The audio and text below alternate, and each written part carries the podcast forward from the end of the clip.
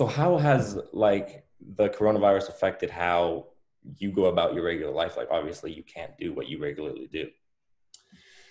Well, yeah, it's it's had the same effect uh, on me in many ways as it has virtually everyone. Um, you know, your your daily routines change, uh, your your weekly routines change, and mm-hmm. certainly because of what I do with you know the NBA and, and the Suns, um, you know your your work life completely changes. Uh, no travel, no games, no nothing. So uh, it's it has had a had a profound impact. What have you been doing to keep yourself busy? Well, you know, after the the first probably couple of weeks, um, I think like most people, where where you were just kind of in this almost like state of shock, like you didn't quite believe it. Mm-hmm. Um, we as a as an organization and as a department, our the Suns broadcast department, we began you know putting some plans together, and with uh, with our boss uh, Dan Siekman, longtime uh, director and producer, it, we came up with an idea and kind of a formula for uh, the Suns Day Classics and the Valley Chats that uh, that oh, you may or may not have, have seen on Fox Sports Arizona. Mm-hmm. Yeah we started compiling a list of, of what we thought would be, you know, entertaining, uh, great Suns games. And we came up with a list of about 10 or 12 uh, that we thought initially we could get started with. And then from that, started putting together plans of, okay, we've got this much time to fill within the uh, within the window of broadcasts on Fox because certainly they were looking for for content of as course, well, yeah. seeing all those games. Yeah, and started creating a, a, list of potential candidates to you know former players to interview. So it that that's been nice. It's been fun to mm-hmm. you know have a sense of of prepping because that's that that is a big part of my life is is you know having a game on the schedule or having an event on the schedule and then you prep for it. And so that that has helped fill a little bit of the time. And we're going to be doing the same thing as a matter of fact with uh, we've got four or five phoenix mercury games that we have slated as classics. And so we'll have uh, we'll have a few interviews for that coming up as well. And you say that you you said that you prepare a lot for for the game. So could you take us through like a day a regular day we'll say like a game day that you have to prepare? Yeah, so you know, a typical game day, um, they vary to some degree whether I'm we're at home or if we're on the road. Um, you know, road game, for example, we may have gotten into city XYZ at one one one thirty in the morning. That's that's our typical kind of kind of arrival time in most cities between one and two a.m. Um, bags off, get on a bus, then you go to the, the hotel. And so most road games, uh, if we've got another game, I mean, you're, you're not getting your head on the hotel three, 3.30 in the morning and then trying to coax your body into some level of, of sleep. So road game preparation and home game preparation varies kind of depending on the, the start time. But the uh, first thing I'll do is uh, you know, I'll, I'll go to the opposing team's website and I'll try and check out any videos, uh, interviews that, that, may have been posted, any okay. stories that may have been posted. Um, and then I'll uh, I'll do the same thing um, for the Suns. Obviously, there's there's a number of different websites and, and platforms that I follow: um, Athletic, AZ Central, mm-hmm. uh, Basketball Reference, any number of places. And then we we also have game notes that I'll start going through, and then in um, in addition to that, I, I use a service that kind of assists in the the game prep.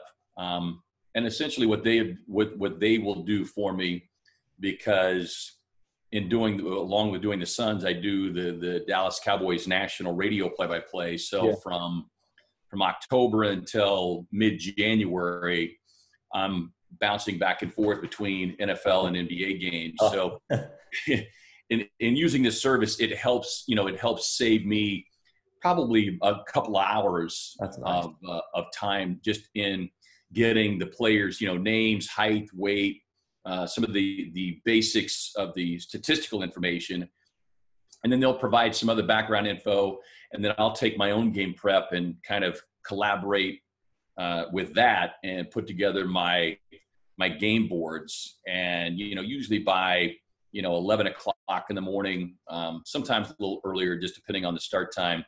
Uh, start putting the the game boards together, and then you're going through and kind of determining, okay, I can eliminate that. I want to add this. Um, I try to do most of it digitally, but then, you know, for for me, game prep is almost ongoing throughout the entire mm-hmm. day. Mm-hmm. Uh, so oftentimes I'll have like little post-it notes that I'll write stuff on and might stick it on the on the game board as well. So kind of an ongoing process, and you know, then you jump in the shower, get ready, and try to get to the arena by about uh, quarter to five on uh, on most games, and then we meet with the uh, the media meets with the coaches at 5:15 and 5:30. Uh, you grab something to eat, and by that time it's 6:30, and I try to get out to the broadcast table by about 6:35 at the latest, so I can get everything set up and ready to go, and away we go. You got the best seat in the house, so it's it, it's pretty easy to commentate for for, for that. Uh, so, could you tell yeah. us how exactly you got to be the Suns commentator? Like, what steps did you take, and then how did you become the Dallas Cowboys commentator too? Yeah, it um, you know for for me it was it, it was a long uh, long and uh, winding path. I guess the the best way to describe it. I I arrived in Arizona from the Midwest where I grew up in '89. Lived in lived and worked in Flagstaff at a radio station there for about a year and a half, not quite two years, and we were a Suns affiliate also ASU, uh, Cardinals affiliate as well. And, and that's when I made my first kind of uh, connections here in the Valley with, uh, with a couple of names that, that I'm sure you, you'll recognize. Uh, Todd Walsh and Jude LaCava were kind of my, my first introductions to KTAR radio. And so it was through my connections and ultimately um, friendship with them. I started doing some some work uh, when the training camps would go on there in Flagstaff. Oh, yeah. and um, because the radio station I worked for, we had an AM and an FM, and so obviously I was a small market radio station. So you're doing virtually everything. You're on air. You're doing sales. Uh, you name it. Mm-hmm. And so started developing um, a sports show there, and with that, obviously I wanted to eventually wanted to get to Phoenix and get to KTAR, but um, through my connection with them and and them kind of seeing my work ethic, um, uh, was able to slowly kind of work my way in. Um, you know, for almost two years, I drove back and forth between Flagstaff and Phoenix wow. for every Suns home game. Um, I've made that drive a few times, and it's not it's not an easy drive. It's very hilly. My truck can barely get up that hill. So yeah, yeah, and you know, so as you can imagine, you, you know, the game wraps up at you know nine nine fifteen. You're doing post game interviews, so um, I would typically you know leave leave Phoenix anywhere between ten thirty and eleven. Turn around, make the drive to Flagstaff, and uh, you know get up at about 6 a.m so you know when when you're when you're a younger man you can live on four hours of sleep on a, on a regular basis. But um, you know it was it was through that that i made connections both the Suns and and here in the valley with jude LaCava and todd walsh uh, tom dillon one of the great legendary broadcasters mm-hmm. greg schulte. That was the the sports department so kind of a hall of fame yeah, that, that's nice Yeah, Hall of Fame sports department, and then um, I also, you know, was introduced early on to uh, to Al McCoy, who was, um, you know, incredibly gracious. You know, meeting this young guy coming from the Midwest, so there was a an affinity for somebody like me because of where Al grew up. You know, as an Iowa boy. Um, but you know, just kind of fast tracking. Eventually, got my foot in the door at KTAR and worked my way up and spent you know, 14, almost 15 years at, at KTAR doing a variety of, of jobs, um, sports talk show host. And one of those became uh, working on the Suns pre and post game show, first oh. in the locker room as a reporter, and then eventually host for the, uh, for the radio pre and post and worked my way from that got the mercury play-by-play job which would you know uh, cover 20 great years with the Phoenix Mercury organization. And then from the radio pre and post, the Suns asked me if I would um, play host to the Suns TV pregame show, um, which I certainly, you know, jumped at. Mm-hmm. And then went from hosting the pre and post game show to doing sideline for five years. And, um, you know, now just wrapping up. Um, I guess we're in the tail end, I'll say, of the of year three of doing the play by play because it's you know I'm trying to think optimistically here that we'll still get yeah to wrap up this season. I hope so. It's so, like two point seven five years, we'll say. yeah, yeah, exactly. That, exactly. That's that's a long journey, but it's yeah. And then the, I, you asked me about the Cowboys. So the uh, the, the Cowboys um, came as a result of Compass Media Networks has the the national radio rights. excuse me for for the Dallas Cowboys. And um, when they first launched their network, my uh, my agent and I had contacted them. They didn't have anything really open at the time, but after a couple of years, the Cowboys position came open, and their general manager had remembered our tape, reached back out to my agent and said, you know, the Cowboys position is open.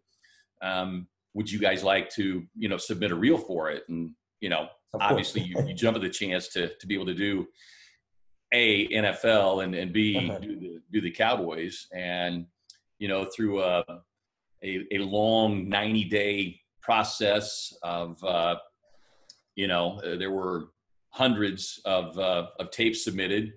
I managed to uh, you know to surface at the top, and you know seven years in, and now doing the Dallas Cowboys national radio. So that's it, awesome. Been, you know, it's been uh, a fun journey.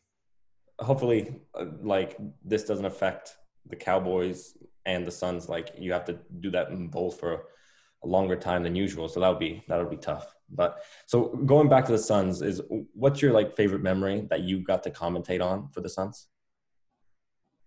So it, it's been interesting, and it's extremely hard to to you know kind of earmark one memory. Um, just because of, of my level of involvement on different mm-hmm. levels and and uh, within different aspects of the broadcasting. I mean, certainly one of the most memorable times for me uh, was early, early on in my career at KTAR, and that was you know when Charles Barkley arrived.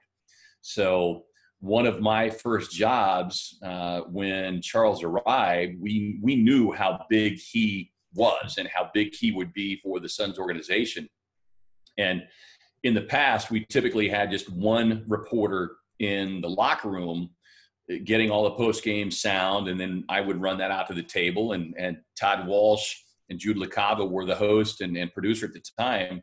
Um, but because Charles, as we all know, had a lot to say, yeah. we didn't want to miss anything. So my job was my only job and responsibility was to make sure that I got everything Charles said.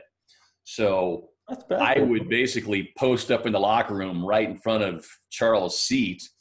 And there were times when he would start talking almost immediately, you know, once the locker room was, was opened up. Mm-hmm. And there were the other times where he would be in the training room or he'd, you know, hit the shower or the hot tub and you might have to wait 20, 30 minutes. Meanwhile, we had another reporter getting all the other sound. Mm-hmm. And so that was my first kind of introduction to you know to that type of locker room setting and and with Charles. And uh, needless to say there were some some incredibly you know funny funny comments funny moments throughout the years. And then you know getting a chance to to be a part of the NBA finals and covering that um uh, yeah, yeah just that's crazy. just one, once once in a lifetime event. And you know watching this last dance I it like every other Suns fan, you know, it was great to see, but also excruciating because I remember sitting there in the arena and I was we were in the the first level of suites that became kind of the overflow media section. And i remember where my seat was. I was on like this this second level of platform seating. And i was in direct eye line with paxson as he ran and spotted up at the ball and i just remember so surreal. It was almost as if everything went into slow motion and just see the rotation oh. of the ball. I just so watching that again the other night, it was just like yeah, I know painful yeah. to say the least. I, I wasn't uh, I wasn't born yet, so it was, it was nice to see like how things have changed. Like our team was actually good back then, but but yeah, I hope we make it back to the final sometime in my lifetime, and hopefully while you're commentating, that'd be that would be pretty cool. Well, yeah, that that uh, that, that makes two of us. That makes yeah. two of us. But yeah, the, the, Barkley era, and certainly Nash and Amare, Shawn Marion, mm-hmm. yeah. that whole that whole stretch, and you know, um, as as fun as it was, it was also extremely painful because I'm sure at that time you were, you know, getting old enough to start mm-hmm. Kind of that's what that's what got me into basketball was yeah the the mm-hmm the impact and the magnitude of you know those little moments. And you you know you quickly begin to realize and understand that you're you know there is no guarantee that you're going to get back. So the joe johnson injury and then the suspension with boris and amare and the injury to uh, raja bell against the, the mavericks. against us you know nash getting knocked to the to the scores table i mean all those things where all of us Suns fans, you know, and those of us who work for the organization, you know, all the the what ifs, and uh, it certainly makes you think, man, if we could have only gotten one of those to go our way. Yeah, that's crazy. All right, oops.